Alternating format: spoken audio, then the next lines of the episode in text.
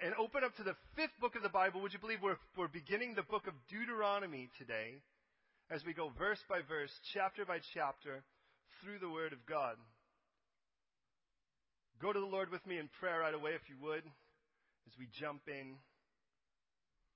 Lord, thank you so much for the privilege of your word and what you're going to teach us in this time. Lord, redeem every second and do miracles among us. Teach us, correct us, inform us, equip us, challenge us. Speak your truth, Lord. And I thank you for the privilege today of being able to just worship you another day, to love you another day. Have your way now with each of us. Speak, Lord, to each of us in a way we could understand.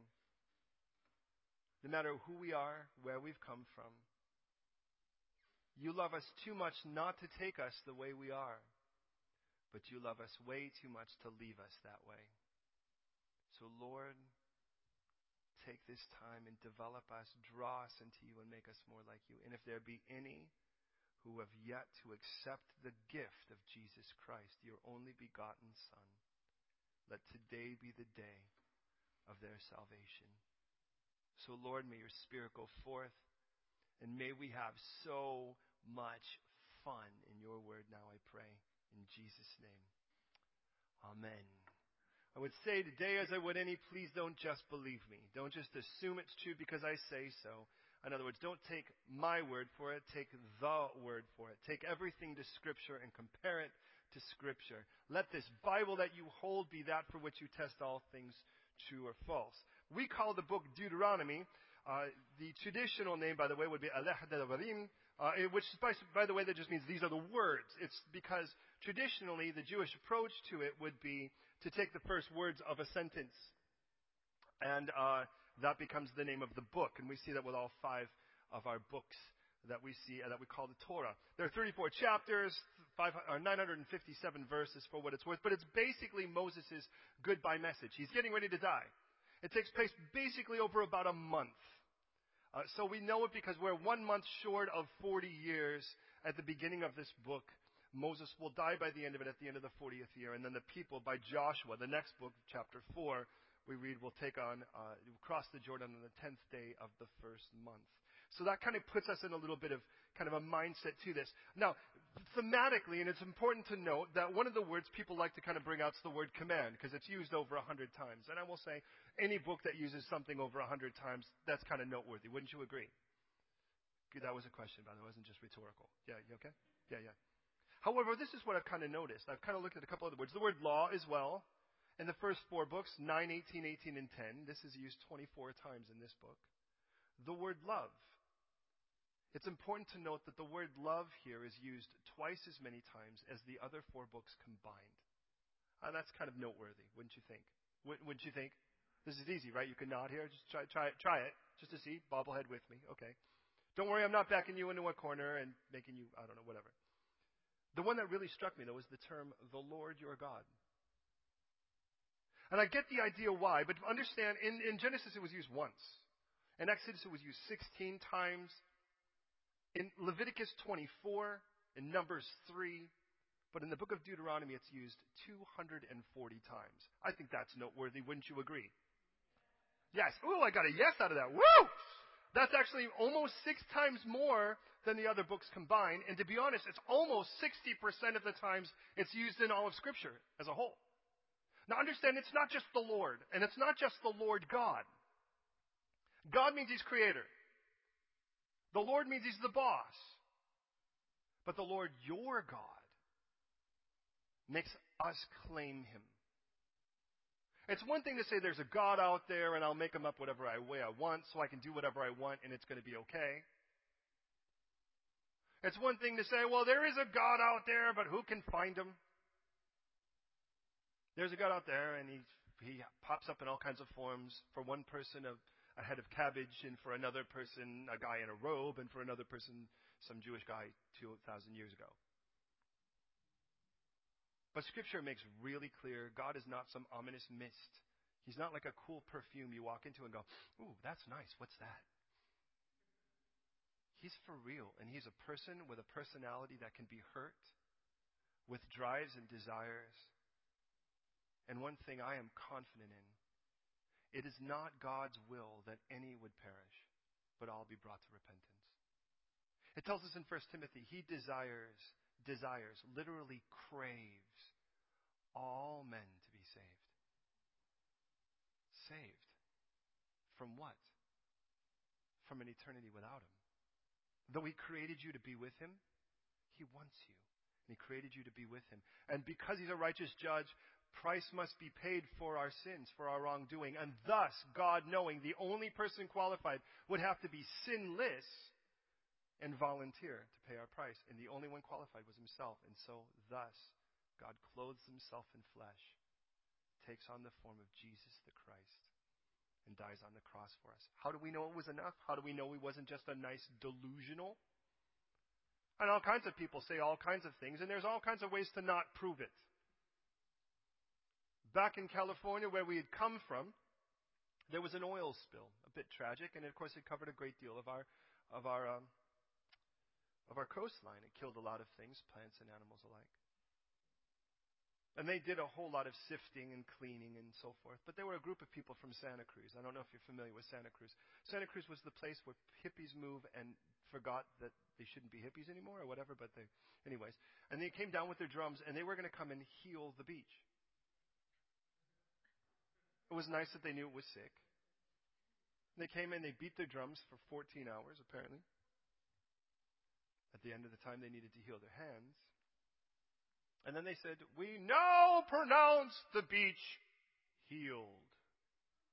Which is lovely, but there's no way of proving how sick the beach was, what the symptoms were. There was no gaugeable way of saying, oh, yes, it's healed. It wasn't like all of a sudden butterflies flew when they didn't before the otters made better noises or the seals stopped sounding like grumpy old gals.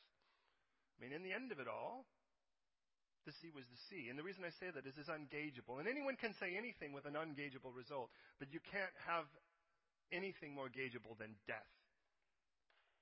Once you're dead, you're dead. Give it a few days so that you could be absolutely sure. And by now, we all stinketh and then raise him from the dead to prove that death itself could not even conquer him. That makes Jesus unique. Absolutely unique. Oh, you can make up story tales anytime you want. But this is for real. Now, please hear me. This God wants to be your God. But to be your God, he must be Lord. And that, to be honest, becomes to really not a splitting of hairs, but rather a dividing of continents. Because anyone in their right mind would not want to go to hell, especially if they saw it. Now, some of you may be old enough, those 80s album covers, they lied to us. It's not cool. MTV lied. But once you realize what hell really is, you will do whatever you could to not go there. But for to have Jesus as sort of a great cosmic butler, oh, get me out, but not make him Lord, is robbing yourself of the absolute truth that he lays before us. He didn't demand to be our Savior. He offered to be our Savior. He demanded to be our Lord. Show me one place in Scripture where it says, as long as you invite Jesus into your heart and make him your Savior, you're okay. And you don't even have to say it in that accent. Scripture says we must confess him as a Lord. If we believe in our heart that God raised him from the dead and confess him with our mouth, Jesus is Lord. Oh, that's way different. And there are a lot of people that are going to be quite a, quite a for a shock. But can I just say, with all due respect, I love me enough to be innocent of that. I don't want the Lord to say to me, all those people you stood in front of, yeah, it would have been really nice if you told them. I would like to say, as Paul, I am innocent of the blood of all men, for I have not hesitated but to proclaim the whole counsel of God. And now we're entering into it here in Deuteronomy. Okay, this is an important book, by the way. At least ten times it will be quoted in the Gospels. When they ask what is the greatest commandment, Jesus quotes from Deuteronomy. when they ask about any of the commandments, Jesus, in essence, will quote from Deuteronomy. When they discuss divorce, Jesus will reference Deuteronomy. When they talk about the roles of disciplining a person that is a sinned against you, Matthew 18, Jesus brings up Deuteronomy. When Jesus is being tempted in the wilderness, the only book he quotes is Deuteronomy. That sounds pretty important, don't you think? Acts quotes it twice, Romans six times, the Corinthian letters three times, Galatians twice, 1 Timothy once, James once, and Hebrews thrice. It's pretty serious. All right, I'm done. Let's get into it, shall we?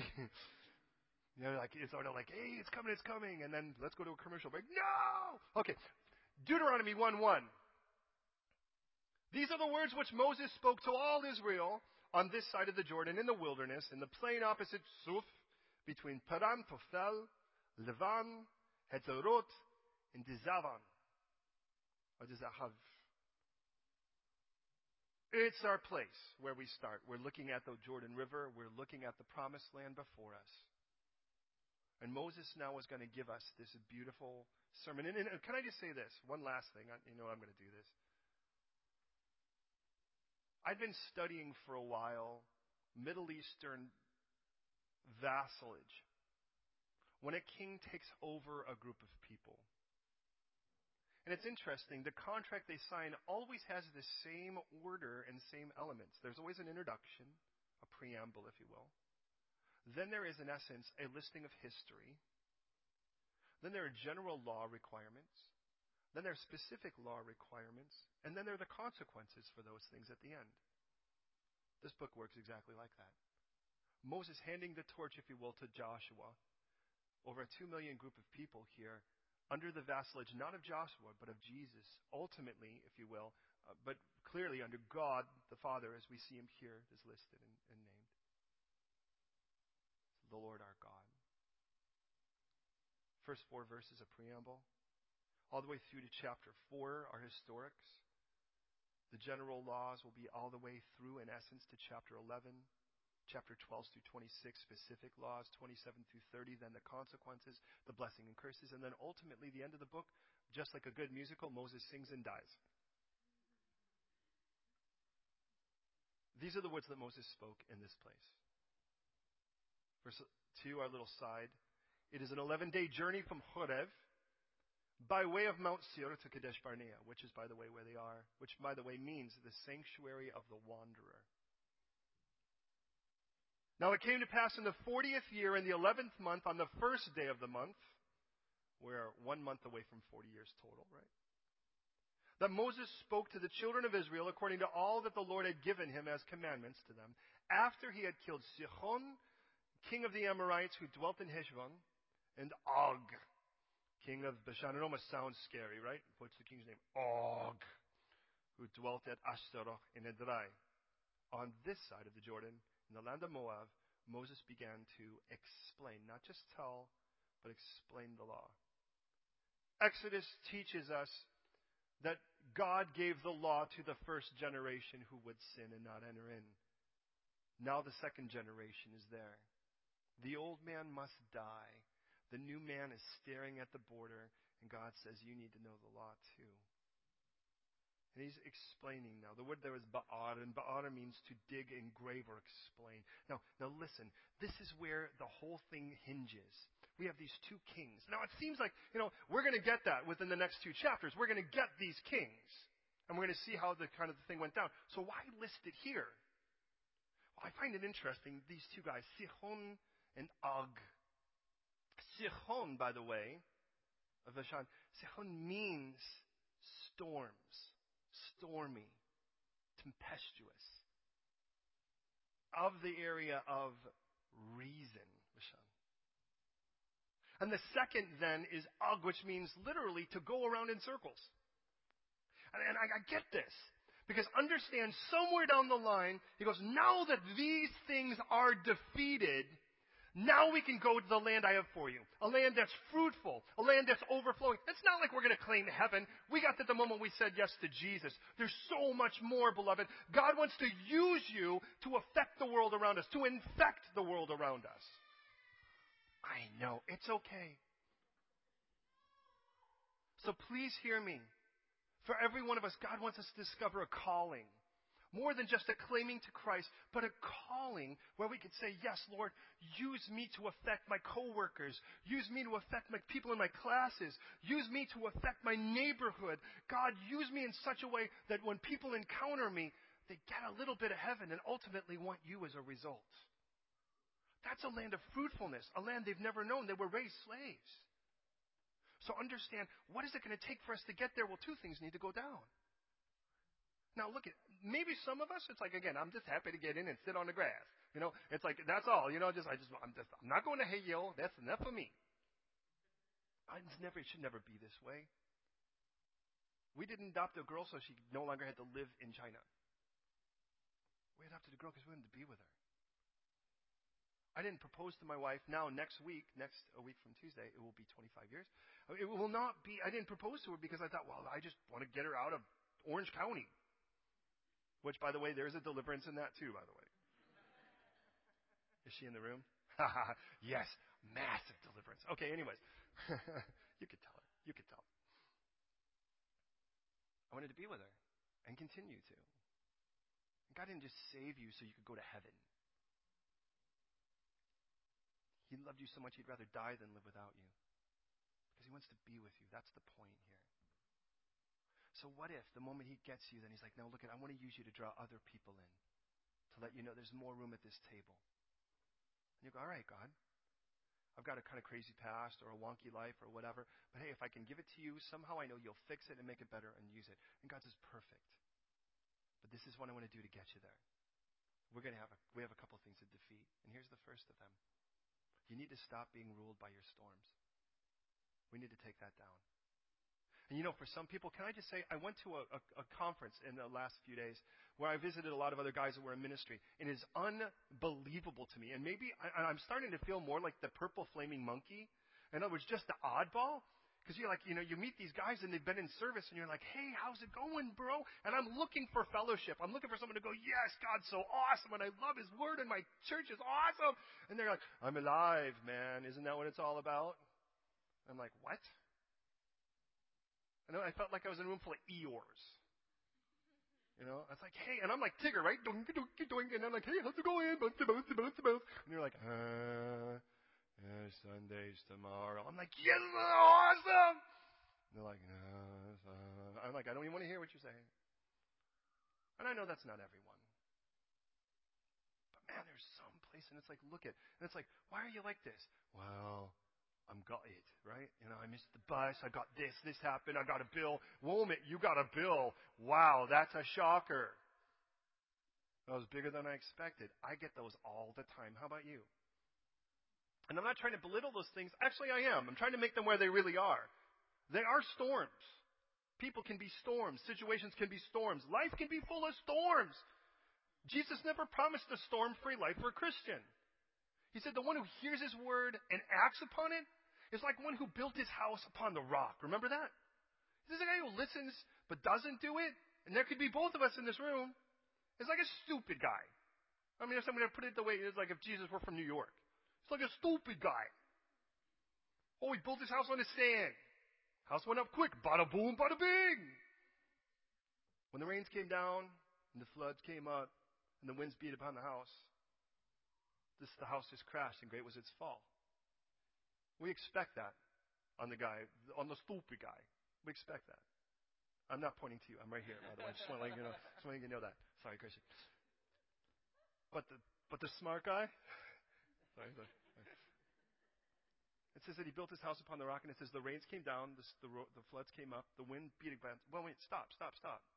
Did you notice the same thing happened to both houses? He didn't promise there would be no storms the rains are still going to fall on the house. And in fact, you know why the rains are going to fall, uh, going to fall on the house? The floods are going to rise and the winds are going to beat, so you can see that the house isn't going to fall. That's the point.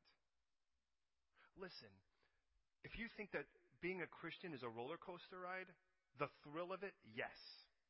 But the ups and downs part, then you, haven't defeated your Sihon yet. If you really think, I have a great day today, I'm, I'm up in the clouds, and it's like we're Christian bipolar. You know, it's like, oh, I love God today and tomorrow. God, why have you forsaken me? Why? Because you missed the bus. Hey, you know what? things are going to happen at the moments you don't expect it, right? On my way to a, an important meeting, I'm going to be meeting some people, and I want to try to be fairly presentable. This is about all you get, by the way. And so at least you know. And I'm kind of on my way, and I'm, I'm walking my way there, and, and it's like one of the, you know, it's one of those beautiful places where they have those nice little, you know, stone, you know, pavements, sort of flagstone that's laid out. I'm kind of walking. I'm walking to catch the bus, and I step on one of them, and I'm not paying attention. But you know, sometimes they're not exactly laid out right. And it was one of those that's kind of covered in water, right? Well, the outs, the top of it isn't water, but underneath is. So when I go like this, it goes splash, and I totally look like I peed myself. Now, what do you do at that moment? What's the first thing you do? You go, ah, oh, and then you go, who saw? Right? So I start looking, and I kid you not, just about where Daniel is, there's somebody reaching for their phone. Right? I'm like, don't. Don't even think of it. They're to be like, check it out. I took a picture of a guy who peed himself. Right? I mean, it's like, you know, and then like, you know, and then you go, well, what am I to do with this? So I'm just like, well, do do do do. And I don't care. Because in the end of it all, if that's to be, if I'm like, I'm God, I didn't pee my. I'm on. I'm on Facebook on some stranger's Facebook. Oh, look at Mr. Nappy guy. You know. I mean, in the end of it all, you're gonna. There're gonna be those moments. That's the point. But if your life's gonna be driven by those storms, well, then you're sounding an awful lot like the the dumb guy, aren't you? I expect that from the world. You have no place to turn. Hey, when a tornado blows, you have to hold on to the thing that doesn't move. If you don't have that, what do you got? You see that on the buses and on the trains. In our area, we have the 326. By the way, in all honesty, I used to wait in line at Disneyland in the queue for like three hours for a ride with less thrills than the 326. I think sometimes you get on it, you have to sign a waiver just in case you won't sue. I mean, women, I've seen women fly over the railings. I've had to catch, you know, prams. I mean, you know, what's it? And you watch it, and it's like, and if you don't hold on to something stable, baby, you're going to wind up in a, you're going to meet strangers in a brand new way. You know, the, the, I don't even know how the guy just does 90 degrees. Anyways, you get it. But the point is this: if you can't, if when things are rocking like that, you got to grab a hold of something that's that's stable. What if you don't have anything stable? Well, then you wind up flying. And that's the point, beloved is that God says, if we're going to move into this land, can I just start with this? Sihon's got to go down. And here's the most amazing thing. He comes from the land of reason. The word means reason. And that's exactly the problem. Can I say the one thing I am craving is for us to be in wonder of God? I find it insane. It's the only word I can come up with. That we can make so huge the problems in our lives and make God like he's like like he's a leprechaun. This is the Almighty God who said, Light be, and light was. Who said less words than you would in a, in a text and created the universe. And this is the God we're dealing with? What if we were just going, oh God, how amazing it would be just to be saved? I don't even know how nasty I am, but the nastiness I know is enough to be amazed at your forgiveness. I just want to thank you. And then I have a relationship with you, and you put your spirit in me, and you want to use me. These things are mind blowing things. These are mind blowing things. Whatever happened to that? Because when we get that, and we embrace things by faith, when the problems hap- when the problems happen and the winds start blowing, we don't go, "I need a good reason for this," as if God's entitled to tell us what in the world He's doing. Lord, I'm going to become spiteful and do stupid things until you tell me why. God's like, wow, you know, that kind of sounds like extortion or terrorism. I'm not letting go my will. I'm going to hold it captive until you tell me why. That's the ransom. He's like, funny, I paid for all of you, ransomed you at the cross. And when I let that go and say, you know, by faith, I'm going to trust he really does know better, it is amazing what difference that makes. Maybe that's where you're at today. Where you're at is you're trying to figure it out. Hey, listen, do you really think that God, the ultimate multitasker, it really does anything for one reason? And you're like, God, I want to know the reason. If God actually told you all the three trillion reasons why he's doing something, your brains would explode out of your head. And then you would ask God, if you were still alive, why he made that happen. You'd be like, you asked for it. But you know what, God? I'm not going to understand. You are, your ways are so far above my ways. And that's why you told me that I should just trust you. I'm going to trust you. I don't understand, I don't get it, but I trust you. I know I'm going to look back sometimes even quite soon from now and go, oh, a couple of reasons were enough. I got, I got one. And now I feel so stupid for whining like a smashed cat back there. But that's the first guy that has to go down. Is that you?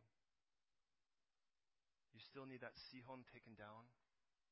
Yeah, we may not get through three chapters today. That's all right. But then there's Og going around in circles. Where I'm in this cycle. Love God. Wait a minute, that's going to be, the, to be honest, that's going to be the whole story of Judges. When you read the book of Judges, it's, a, it's the cycle over and over again. See, God blesses them. They forget about the blesser for the blessing. They turn their back on God. They serve other gods. God allows them to fall into captivity. They hate their captivity. They cry out to God. He sends a deliverer, and He delivers them, and then blesses them. And then they forget about the blesser for the blessing, and it goes over and over. Is that you?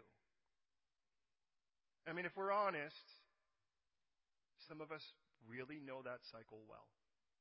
That's like the worst thing God could do is bless you. Think about it. Isn't that sad? Like you sneeze and someone says, God bless you. And you're like, no, no, no, no, no, really. I do want God to bless me. I, I remember we wrote a song a long time ago called Through the Blessing. And the whole idea of the song is, God, could I actually love you through the blessing so that you could bless me and, and I could actually still cling to you in it? If the most important thing to God is your relationship with Him, and the only time you really cry out to Him is in a hard time, why would God ever pull you out of it? Isn't that horrible? I'm like, God, how about if the time I'm closest to you is when you bless me lots? That'd be good. But God knows best, doesn't He? So please hear me. How does the how do Judges stop? Well, you know how the book of Judges stops? By getting a king. Once there is a king, because what it tells us is, in that time there was no king in Israel, and everyone did what was right in their own eyes. The way that that cycle stops is for the king to take his rightful throne. What's interesting is with the first guy, to be honest, what we really need is a Savior. In the second case, what we really need is Lord. And then interesting how that plays out. Because with the Savior, He's the one, if I really know you really saved me, then I don't have to worry about the storms anymore because you've saved me. You are my refuge. And that's where I'm going to go now. And I'm going to just trust you in that. You're my refuge. But in the second case, I'm like, oh, I'm going around and around. I need you to set your throne, boom, in the middle of that and crack that cycle over so that I am so tired of having these moments where I could look back and it was great and now what in the world am I doing? How did I get here again? You see, that's where everything starts. And this is where we are to cross to the place He has for us. Is to get us to that place first, where we're willing to let Jesus be our Savior and our Lord. Matter of fact, you're oh, familiar with the fact, right? That the name Jesus means God our Savior, Yahushua. The name Joshua. Christus, anointed one, demands that he is Lord. Well, walk with me in a little bit of this text, if you will. And I realized, thought it was so late, and then I realized my watch never changed because I don't have a smart watch. You know, in the spring, we do let you know time change. But in the fall, why would we do that? You actually show up on time. It's awesome. All right. We've gotten through five verses. Now we get into much of the narrative. Are you with me so far? Hey, you know what I want to do? I don't even want to wait. I think we should pray right now. Because if the Lord has already spoken to you about these areas, about the Sichon having to go down or Og having to go down, well, why would we want to wait? Should we pray right now? Are you with me on that? Okay, well then let's do that, shall we? Pray with me. Lord, before we even dive in now to this historical narrative, as we've looked at sort of the, the preamble, I just pray right now, Lord, for every one of us. Lord, that for those right now that their whole life is still dictated by their storms, pressures of life, people getting weird, missed deadlines, expectations, disappointments, whatever they are. God, I just pray right now, whatever it is, that Lord, right now, we want to confess Jesus is our Savior. And not just for the moment of saving us from hell, but being the one we can now take refuge for the rest of our lives in. The price you paid at the cross in Calvary was for all of our sins.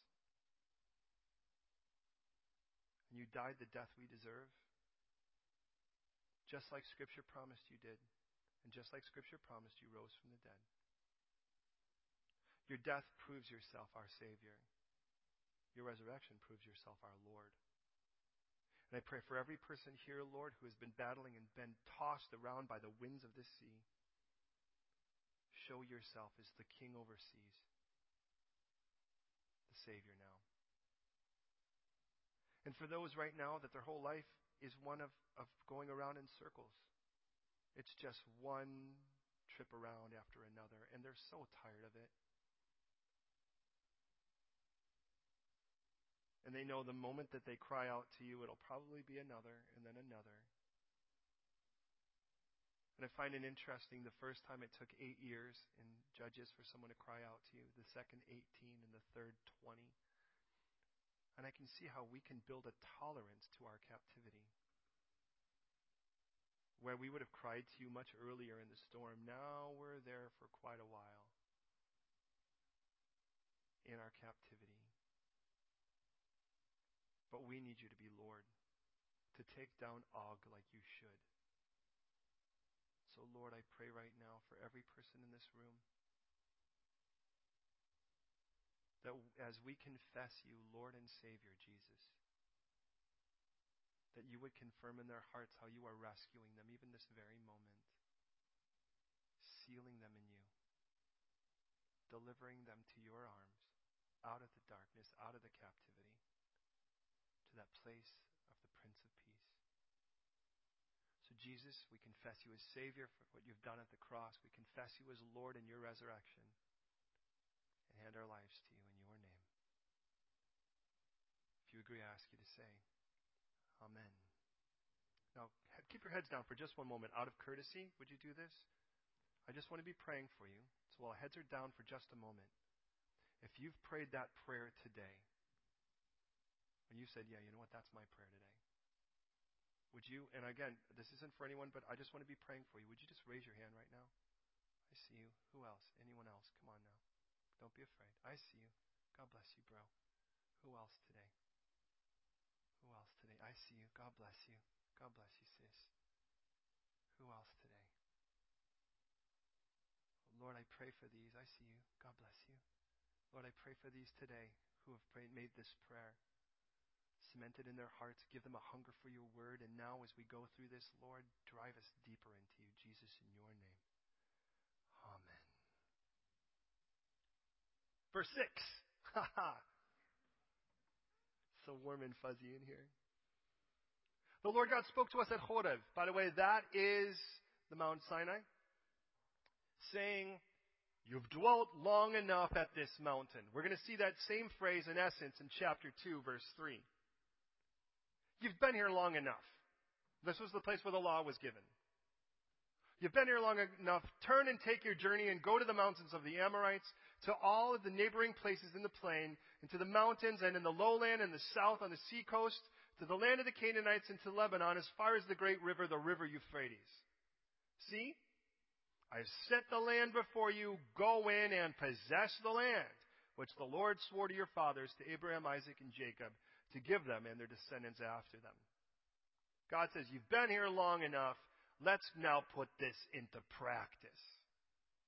Verse 9 says, And I spoke to you at that time, saying, I alone am not able to bear you. The Lord your God has multiplied you, and here you are today as the stars of heaven in multitude. By the way, this is, in essence, confirming the promise God made in Genesis 15:5 and in 22:7, where God says He would multiply them in such a way. May the Lord God of your fathers make you a thousand times more numerous than you are, and bless you as He's blessed, as He's promised you. How can I alone bear your problems and your burdens and your complaints? Choose wise men, understanding and knowledgeable men from among your tribes, and I will make them heads over you. And you answered me and said, The thing in which you've told us is good. So I took the heads of your tribes, wise and knowledgeable men, and made them heads over you, leaders of thousands, leaders of hundreds, leaders of fifties, leaders of tens, and officers of your tribes. Then I commanded your judges at that time, saying, Hear the cases between the brethren, and judge rightly, righteously between a man and his brother, or the stranger that's with you. By the way, notice that God shows the stranger no impartiality. You shall not show partiality, there you go, in judgment. You shall hear the small as well as the great. You shall not be afraid of any man's presence, for the judgment is God's. If the case is too hard for you, well, then bring it to me and I'll hear it and commanded you at that time in all the things in which you should do. So we departed from Horeb and went through all the great and terrible wilderness which you saw in the way of the mountains of the Amorites, as the Lord our God had commanded us, and we came to Kadesh Barnea. Sound familiar? That's where they're at. And I said to you, You have come to the mountains of the Amorites, which the Lord our God is giving us. Look, the Lord our God has set the land before you. Go up and possess it as the Lord God of your fathers has spoken to you. Do not fear or be discouraged. And every one of you came near to me and said, Let us send men before us, and let them search out the land for us, and bring back word to us on the way by which we should go up, and the cities in which we shall come. The plan pleased me well, so I took twelve of your men, one man from each tribe, and they departed and went up into the mountains of the valley of Eshcol, which by the way means the valley of clusters, and spied it out. And they also took some of the fruit of the land in their hands, brought it down to us, and they brought back word to us saying, It is a good land which the Lord our God is giving us. Nevertheless, you would not go up, but rebelled against the command of the Lord your God. And you commanded in your, I'm sorry, you complained in your tents and said, Because the Lord hates us, because the Lord hates us. He has brought us up out of the land of Egypt to deliver us into the land of the Amorites to destroy us. Where can we go up? Our brethren have discouraged our hearts, saying, The people are greater and taller than we. The cities are great and fortified up to heaven. Moreover, we've seen the sons of Anakim there. Stop. Didn't realize that was going to be the dramatized version, did you? Please hear me. God says, You've been here long enough. You know where you've been? You've been at the place where you're sitting and hearing my word. Now let's go and do something about it. I told you in the word I was going to give you the land. Let's go up and do it. But you're going to have to leave this place to do that. You're going to have to go up and do something about it. We're going to go and take the land God's promised for us. What's interesting is that both Moses and the people have a reservation. Moses' reservation is, well, I need more people. The people's reservation is, I need more proof. Let's be honest. This is the way it works. Listen, because now we're about to start dividing contemporary Christianity. Don't just believe me, search the scripture, choose it yourself. In this text, up to this point, there's one guy, because the people said, one guy's enough. You can go up there and get the word and give it to us. That's good enough for us. And if all it is is giving information, one guy's good enough. If that's all the church experiences is somebody giving you information, that's enough. And that's why we can have a church where we can fill it full of a thousand people, and then when it gets too big, we'll set up a screen somewhere else and let people go and watch it there. Because in essence, what you have is one person giving you information. But the moment you have to start doing something with it, you're going to need more servants. Did you notice that Moses not only made captains of thousands or of hundreds or of fifties, but also of tens? What would it be like if we did that? I felt like, you know what? I want to actually be not the person who hears the word and then lets the rain destroy everything and I'm gutted every day of the week. Well, but I'm going to be the person that builds it on and listens and does what he says. But to do that, I'm going to need some help, man. I'm going to need some other people. Hey, look, I can give you doctrine all day. We can sit here and we can argue over this point and that point in eschatology and soteriology and things that you go, what in the world is that good? If you don't know, that's fine. The fun, the interesting is you probably actually know the, what the things are inside of it. You just may not have the fancy terms, and that's good enough for me. What I really want you to know, you ready for this? Because it's going to probably be really rough and complicated. Jesus. That's what I really want you to know. Because once you know Him, everything really starts to sort itself out, and I want you to fall in love with this book that tells you who He really is. Follow me in this. If we're going to be a people that are actually active in His Word, we're all going to need to get busy.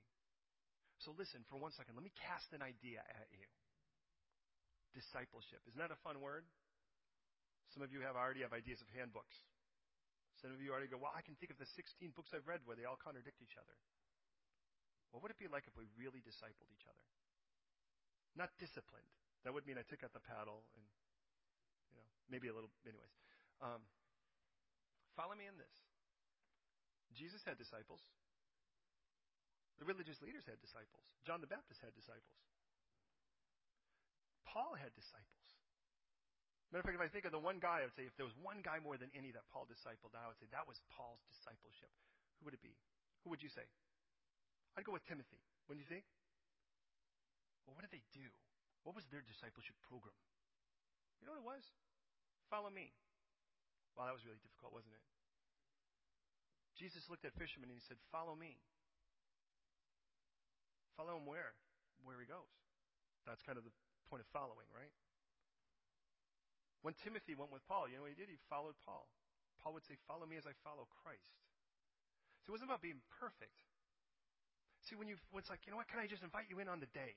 You know what you're going to do is, if you're really there, you're going to see kind of what devotion life is like. This is what I do for devotions. You're going to see what happens when I handle crazy people. There's no shortage of them. You're probably aware of that. There's no shortage of them in London. When we start getting low on crazy people, more get shipped in. Like myself, I'm aware of that. Start to see what happens when your heart gets broken. In other words, you get to watch what happens when the winds do beat on the house and the rains do fall and the floods do rise. Could you do that? You know, the dangerous part is, uh oh, they'll discover I'm human. I would hope they already know that. And if you're trying to, te- to lead them to believe otherwise, y- then we've got issues, don't you think? And you hang out with me, you'll, y- your prayer life will definitely increase. Human, and that's okay. Because God, if you if you thought I was perfect, and by the way, if that's the case, you are delusional, and God help you. You realize if you thought I was perfect, then you're like God only uses perfect people. If you realize I'm just a bozo like the rest of us, a nutter that Jesus saved, then you don't disqualify yourself. Does that make sense? And I'd like to challenge you. If you've been walking with Christ for a week, someone else that's given their life today, and we've heard hands. You could start walking them and like, let's start doing this together. Let's start walking, following Christ. Follow me as I follow Christ. Because what I really want is to become more like Him, and I assume you do too. Does that make sense? So Paul says, you know what I need is I need more help. If we're really going to do this, if we're going to be more than a spectator sport, it's going to be more than a guy standing up the front and waving his hands. We all need to step up. Well, what do I do? How about this? Fall in love with Jesus, and then whoever he shows you, pray for him. Start with that. Is that fair? Is that good? Step one? Fall in love with Jesus, and when God shows you someone, just pray for him. Because it's so much easier to minister to someone you've been praying for. But then the people are like, well, so Paul, so what, so what Moses is saying is, I need guys, but I need guys that are wise. I need guys that genuinely, yada, they have experience. They know how to deal with these situations. They know who you are. And the people are like, yeah, that's a good idea. And so he sets up an appellate court system, which is going to be really important because I remind you, Moses is about to hand over the torch and he goes, you already know how to go to other people than me because you've already had that, which is really important, beloved. Could you imagine if every one of you were in the same crisis at the same time? Wouldn't it be great if we could serve each other? Aren't you thankful your body serves itself in that sense? That all of your body works in conjunction with the other parts of the body? But then the people are like, oh, I, I need more evidence. And God's like, well, I really don't like that. Because they, they, they, go. By the way, God does appease both. He does allow people, but then He also allows spies. But when the spies come back, they come back and they bring fruit from the promised land, and it's beautiful, and it's everything God promised. But they also have this report there are giants. Did you see the word giant there? There are big, and the word great, the two words we see are giants and great. Not great like, oh, that's great, but like they're great, they're giant. Everything's so big. So you know what? I'm going to do this with you. Read with me. Let's keep reading, shall we? Don't worry. We're actually making good time. By the way, Anakim, we've seen Anakim. Anakim means, you ready for this? Ready for this? Fear is going to strike your heart. Anakim means necklace. Huh? Does that, does that scare you? We've seen the sons of necklace there. Well, there you go. Moses responds in verse 29. I said, Don't be terrified or afraid of them. The Lord your God goes before you.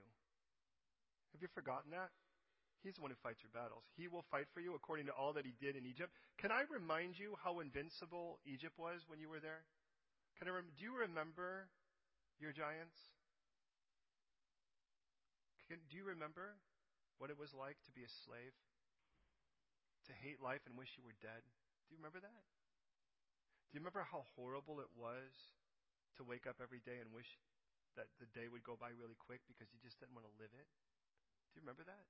the emptiness and the vacancy and the desperation and all the ways you had to hide that so that other people thought you were normal, although you really were in that? Because can I remind you, God's already got a history of taking down giants. And that's really what the next two chapters are all about, to be honest. He goes, let's go after one after another. God's taken you out of Egypt, and that was invincible. So, exactly what giants are you afraid of now? If God's rescued you from dead, death, if He's totally cleansed you from your sins, your filth, your muck, your nastiness, exactly what giant's bigger than that that He's had to take on? You ever have those moments where you're like, oh, oh gosh, God, this one's really got you on the ropes? What do you think this is like WWF? Do you really think like Jesus is in a cage match? Like, oh, Satan has Jesus in a headlock. Oh my goodness. One, two, oh, he's off. Really? When the Antichrist, who seems so invincible, sets himself up so people say, Who can take on this guy? It says that Jesus will knock him over with the breath of his coming and destroy him with his splendor.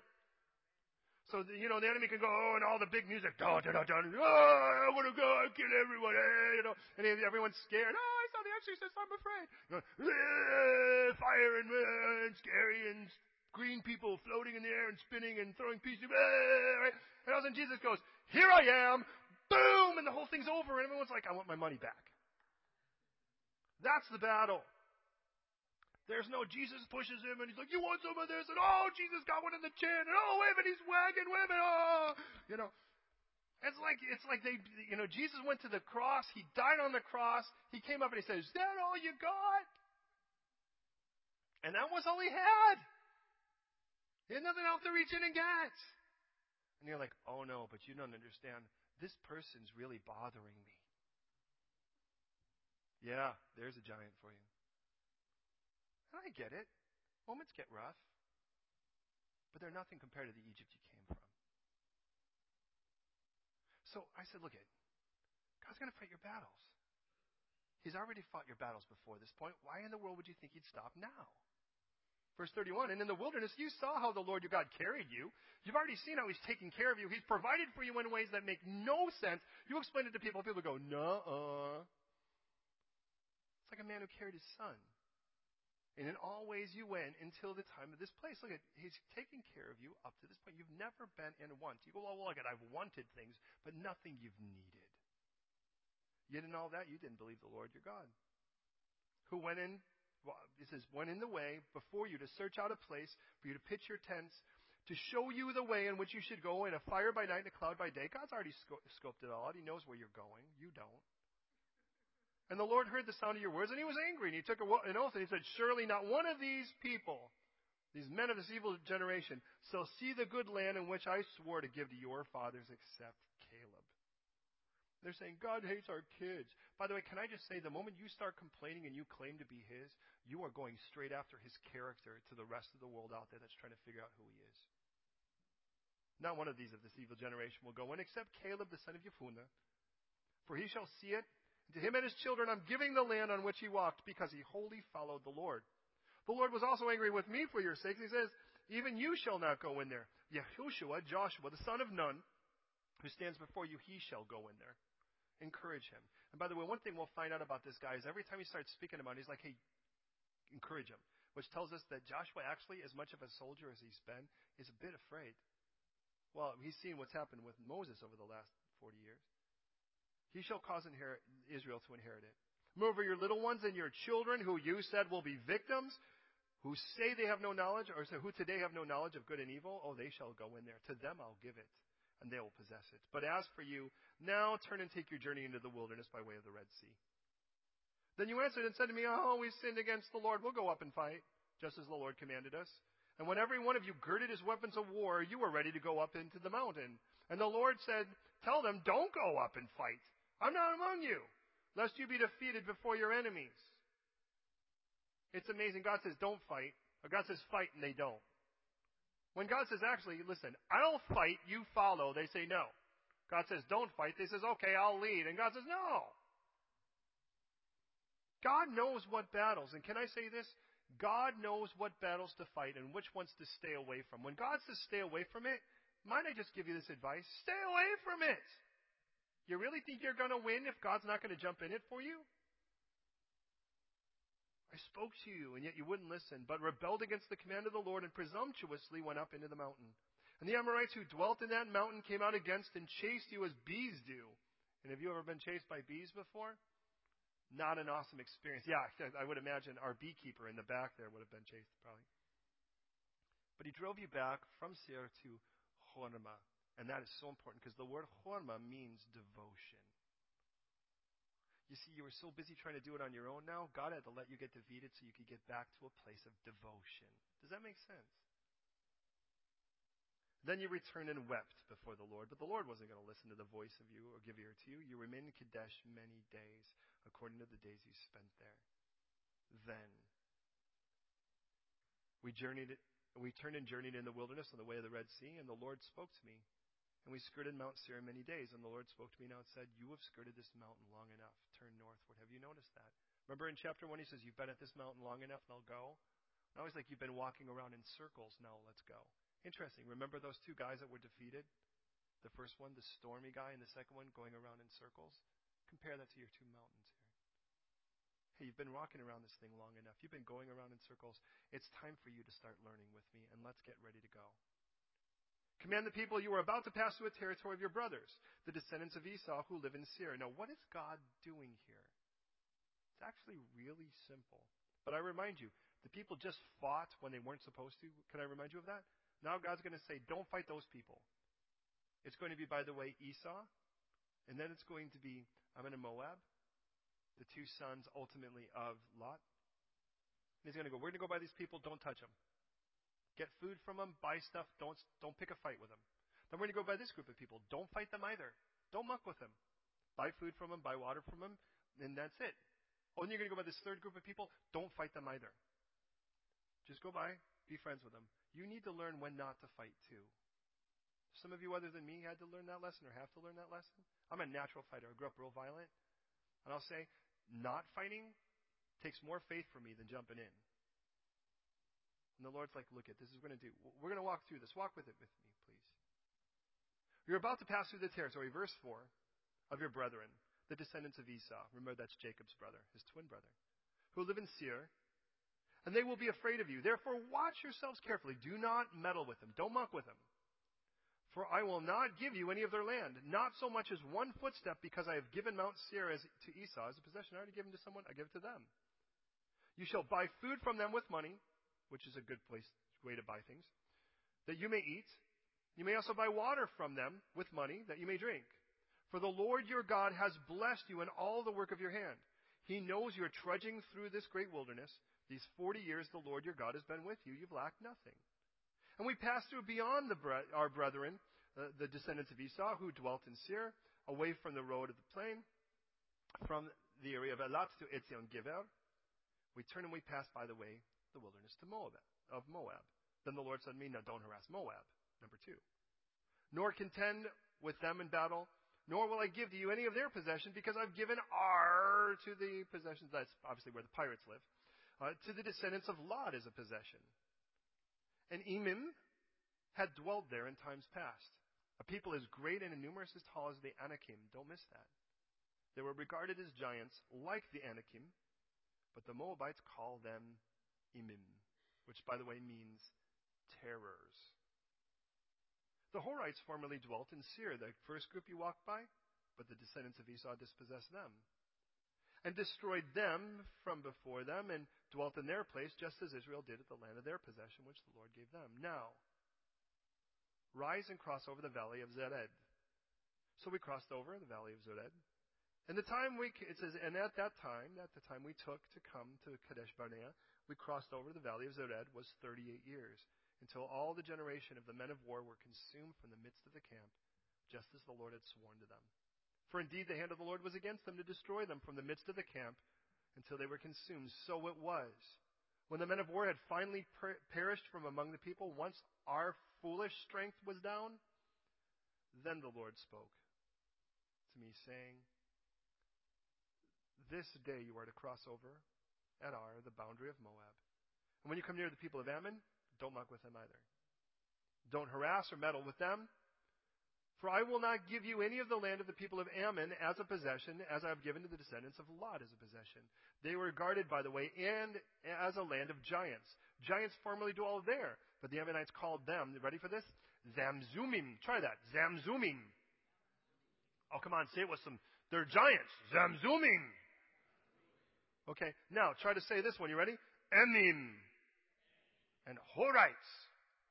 Do you know all they had in common? They were all giants. God, so, so, so listen to me for just a second. We're almost done, believe it or not. We're walking around this corner here. We said we won't go into the land. There are giants there. They're too big for us. And the first thing Moses says is, Are you nuts? They're nothing compared to Egypt. God took down all of Egypt to get us out, and you're afraid of these guys because you think they're giants? And they're like, you know what? We won't go. We won't go. We won't go. So God says, I tell you what then. You've gone around this circle long enough. Let me take you to the Museum of Fallen Giants. So let's walk by Esau. Oh, you know these guys, by the way? I gave them this land. But you know the problem is? Before they lived there, the Horites were there. And you know what? I gave them the land. By the way, the term Horite, this is great, means cave dwellers. You know what that means? They were cavemen. And he says, hey, don't mess with them. That's their land. I brought them in there, but I drove out their giants to get them there. Does that make sense? Now we're going to go to Moab. Don't mess with them either. By the way, you need to know that before the Moabites were there, there was a group of people there called the Emim, the giants, the terrors. They were terrorists. But God says, I took care of those giants too and then gave them the land just like I promised. Then we're going to go to our third place. Now, this is the Ammonites. Now listen, Ammonite, Amorite. Do you hear the difference? God's giving the land of the Amorites to Israel. Ammon, on the other hand, is the second child of, um, or second, yeah, second child, if you will, of Lot. And he says, they, by the way, had a problem too with the Zamzumim, giants. But you know what? I drove out those giants too and gave them the land because I gave them the land. Now, I'm going to give you land. There are giants there. Have you seen my methodology so far? And listen, maybe you're in one of those situations where you see something and it's so huge in your life you feel like I'll never get free from this, man. It's like, oh my goodness, my life is so consumed by this giant thing. You know what the Lord does sometimes is he brings other people in your life that are part of the museum of fallen giants. And they go, "Can I just tell you what the Lord's done in my life?" Melissa, God has done things in my life that I'd love to tell you because my life is a museum of fallen giants. And you start to realize, wait a minute, God promised something, and then he took down the giants to give it to him. And then you say, and then you sit with Nathaniel, and Nathaniel goes, oh, man, God promised him something, and then he took down the giants to give it to him. And then you sit with Dekola. Man, I remember Dekola when, when we had this, there was this tiny little shop that you walked by, and if you actually took two steps, you missed it. And he's like, I'm, I'm thinking, bro, about this place. This giant place on the street, and it's so big and it's scary and all this. And I just remember us going in there and anointing it and praying that God would bless it and that God would make it a place for His word to go forth. It's crazy what God's doing. And, and the whole point of it is this. As silly as that seems for someone, that's the giant they need to see fallen. That make sense? And see, what God does is He goes, Follow me. I'll be your tour guide. My name is God. I'll be your tour guide. Follow me this way to the next part, the next exhibit of the fallen giants, Alley. The next exhibit of the fallen giants, Daniel. Next exhibit of the fallen giants, Dwayne. Nathaniel. Ashling. Shirley. David. Go talk to those museums and see what God's done. Amina. Gina. Go talk to those museums and see what God has done. But we're more than a museum. Because a museum is just where old things are and they collect dust. We're more than that. We are a living masterpiece. Go speak to Anna about the exhibit, or Lauren and Christian about the exhibit that God has with them. It's performance art, by the way. So listen, verse 21 the Zamzummim, where people as great and numerous and as tall as the Anakim. Do you see how God keeps comparing it? But the Lord destroyed them before them. They possess them and dwell in their, they, they dispossess them and dwell in their place. Just as he's done with the descendants of Esau who dwelt in Seir, he destroyed the Horites from before them. He dispossessed them and they dwelt in their places. It's Owen the Avim, by the way, because they were a group of people that were probably the original Philistines, those that came from Caphtorim, or from Caphtor, and God drove them out.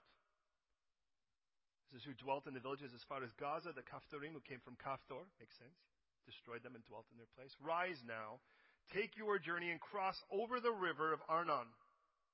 Look, I've given into your hand Sihon, the Amorite, king of Heshbon, and the land, and begin to possess it and engage him in battle. Now, notice, by the way, as we bring this around and we close up on this, he's taking us back to those two original guys. Do you remember that? Sihon and Og? Because that's how we started it, that's how we close it today. You know, the funny thing is, God says, now take the land. Go, you know what they do? They ask for peace. They try to do what they did with the other three guys. But God says, that's not what I told you to do. Now it's time to fight. Look at, I took down those giants, give them the land. I took down those giants, give them the land. It doesn't matter what they call them. Zippity doodahs, zamzummim, whoopie whoopas, whatever it is, it doesn't matter. Minahunis, whatever. Transformers, it doesn't matter. He took them down and gave them the land. He goes, now it's your turn. And here's the problem, beloved. If I were to say, all right, now this is what we're to do. We're to go out there, share the gospel with people, and watch them save them. Now it's your turn. And you go, I was good until there was the now is your turn part. You know what I'm saying? So he's like, now do it. I'm going to put dread in their hearts. There will be a fear to fight you. Verse 25. This day I will begin to put the dread of fear in you upon the nations under whole heaven. You shall hear the, who shall hear the report of you and shall tremble and be in anguish because of you. And I sent messengers from the wilderness of Kedemoth, which by the way means beginnings, to Sihon, king of Heshbon, with words of peace. God says, go find him. And I brought, and I said, hey, I sent a little card and some flowers and a little sausage basket. I said, let me pass through your land. I will keep strictly to the road. I'll pass neither to the right or the left, just like they've done with the others, notice. You'll sell me food for, uh, or sell me food for money that I may eat. Give me water for money that I may drink. Only let me pass through on foot, just as the descendants of Esau who dwelt in Seir and the Moabites who dwelt in Ar before me, until I cross over the Jordan to the land in which the Lord our God is giving us. But Sihon the king of Heshbon will not let us pass through. For the Lord our God, your God, hardened his spirit. Now notice he didn't change his mind, he just gave him more fervence. He hardened his spirit and made his heart obstinate that he might deliver him into our hand as it is this day. And the Lord said to me, See, I've begun to give Sihon and his, and his land over to you. Begin to dispossess it that you may inherit his land. Then Sihon and all his people came out against us to fight at Yahaz, which by the way means to stamp out. And the Lord your our God delivered him over to us, so that we defeated him. Your sons and all his people, we took all of his cities at that time, and we utterly destroyed men and women, little ones, every city. Nothing was left remaining. We took only the livestock as plunder for ourselves, with the spoil of the cities which we took from Aroer, which is in the bank of the river Arnon, the city that is in the region, as far as Gilead. There was not one city too strong for us. Can I remind you of that? There was never one battle that was too big for us. The Lord our God delivered him to us. Now, we didn't go near the people of Ammon, remember, because God told us not to. Anywhere among the river Yavok, or to the cities and the mountains, wherever the Lord our God had forbidden us. Then we turned and went up the road to Bashan, to Og, our second king, to go down. Remember him? Mr. Round in Circles? And he came out against us, he and all his people, at the battle of Edrei, which means mighty. And the Lord said, Don't fear him. I've delivered him and all his people and his hand and his land into your hand. You shall do with him as you did to Sihon, king of the Amorites, who dwelt in Heshbon. So the Lord our God delivered into our hands Og, king of Bashan, and all of his people, and we attacked him. There were no survivors remaining. There was a total victory. And we took all of his cities at that time. There was not a city we did not take from them. Sixty cities from the region of Argob, the kingdom of Og and Bashan. With all these cities were fortified high walls. Remember how they said the cities were too great? Well, these were all fortified high walled cities with gates and bars, with many rural towns. We utterly destroyed them as we did to Sihon, king of Heshbon, utterly destroying men, women, children, every city. But all of the livestock and the spoil of the cities we took as booty for ourselves. And at that time we took the land from the hand of the two kings of the Amorites when we were on this side of the Jordan, from the river Arnon to Mount Hermon. Sidonians call it, by the way, something that means literally sheeted with snow. Sirion, the Amorites call it Sinir, which means a big peak all the cities of the plains of Gilead and all of Bashan as far as Salcha of Edrei, cities of the kingdom of Og and Bashan. But listen to this.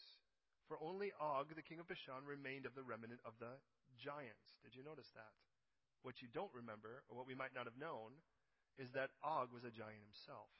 When we took on Og, we took on giants already. God's like, let me remind you, it wasn't just Egypt that you've already taken on giants. Indeed, the bedstead of his was an iron bedstead is not Revav, the people of Ammon. By the way, Revav means great. Remember that word they used? Nine cubits. If you half the amount of cubits, that's the amount of meters it is. That gives you an idea. So it was basically four and a half meters was the length of his bed. Talk about a super king. Four cubits or two meters wide was his width, according to the standard cubit. And this land which we possessed at that time from Aroer, which is in the river Arnon, half of the mountains of Gilead and its cities, I gave to the Reuben and Gadites. Remember how those two and a half tribes stayed on this side? You already live in some of the land I've given you because we took down giants. The rest of Gilead, Bashan, the kingdom of Og, I gave to the half tribe of Manasseh. All the region of Argob, with all Bashan, we called it by the land of the giants. Yair, the son of Manasseh, took all the region of Argob as far as the border of the Geshurites and the, and the Maachathites and called it Bashan after his own name. Havoth Yair to its day. I also gave Gilead Machir, and to the Reubenites and the Gadites I gave from Gilead as far as river Arnon to the middle of the river of the border, as far as the river Yavok, the border of the people of Ammon. The plain also, with the Jordan of the river, from as the as the river border, I'm sorry, from Kinnereth, which is the Sea of Galilee, as far as the east side of the Sea of Arabah, salt sea, below the sleeps, slopes, I'm sorry, of Pisgah. Now listen, as we bring this to prayer. I recognize we've read an awful lot of text. I recognize probably some of you are like, uh, on the, like what gravy looks like two days later in your fridge. But I can't not get this far because here's the point. This whole thing started because two kings were down. Let me remind you.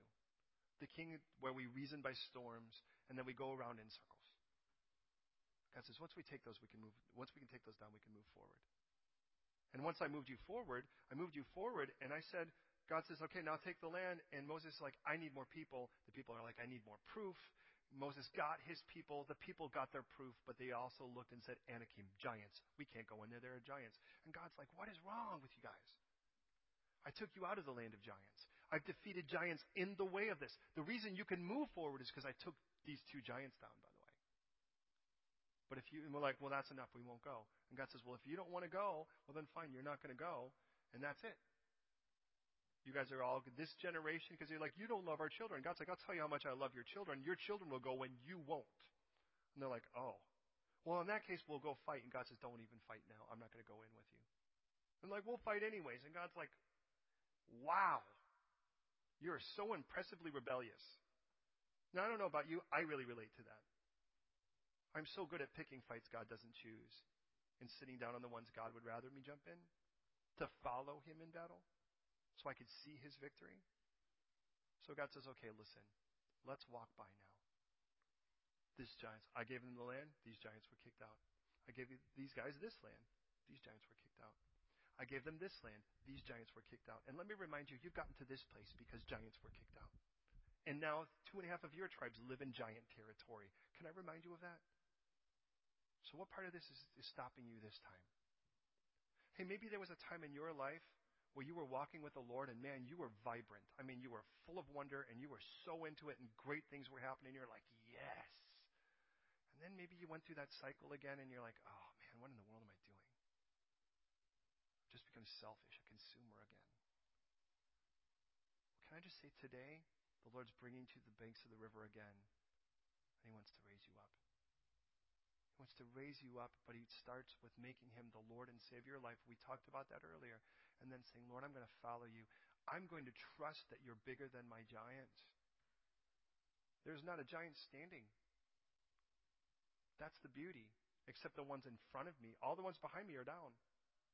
So the ones in front of me, you're going to take them down too. I trust you're going to do that. You seem to have the reputation for it, and you've never let me down. As we go to prayer now, my heart's desire is that today we would walk out of here with hope. And if what that means is, God, would you bring more exhibits? Remember, these people wanted proof, and God brought it. I need more exhibits of how you've taken giants down. Well, then you better make yourself some time because people are probably going to tell you their stories. Maybe today you're like, you know what? I, I just want to. I just want to not go to hell. But He's got so much more for you. Why in the world would He bless you in such a way to pull you out of your own darkness and then let everybody else stay there?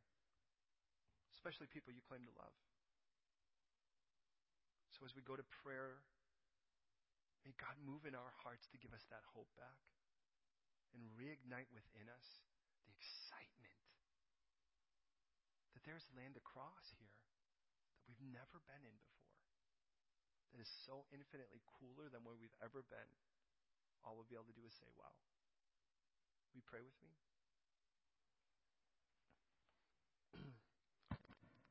Lord, thank you. Thank you, Lord, for what you've done here. Thank you, Lord, for giving us life, for loving us. And no doubt our guilt and death were the greatest giants. We were slaves to sin. We were encumbered in, in helplessness and hopelessness. And you didn't ask for us to get up and tidy ourselves up and crawl up to you. You came down to our bedside, to our gutter, to our toilet, and pulled us out. You crawled into our quicksand and you yanked us out by dying in our place and raising again.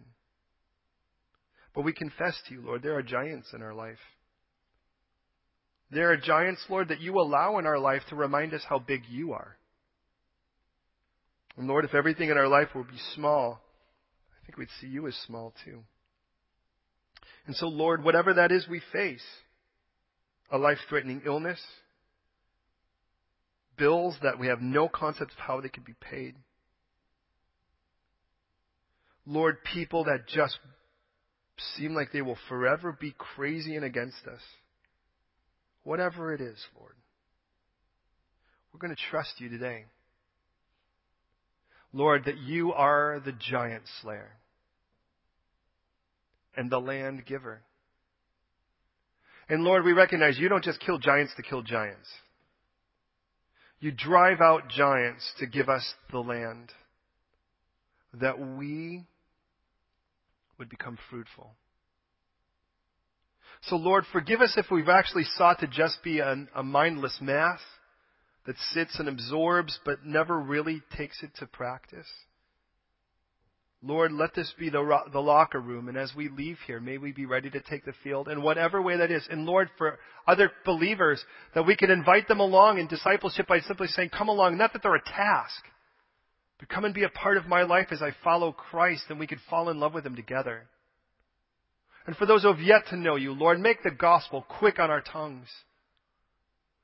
That we would actually be more concerned about their knowing the truth than them being offended. Lord, if that's what the giant is, get us over our obstacles of ourselves. Our fear of rejection, our fear of somebody else looking at us like we're an imbecile. We're loved by the one who knows us perfectly, and that should be enough. And so, Lord, pour forth your Holy Spirit upon us in a way that we get over ourselves. and make us now the army you've intended for us to be, engulfed in wonder of you, and hopeful, Lord, in, in case and hope that just knows that, Lord, there's no giant you won't take down in front of us. We entrust ourselves to you, and we declare you, Jesus, as Lord and Savior, and say, now, Lord, we are your tools in your workbench. We're, in your, we're there at your disposal. Use us to touch this world, we pray. In Jesus' name. Amen.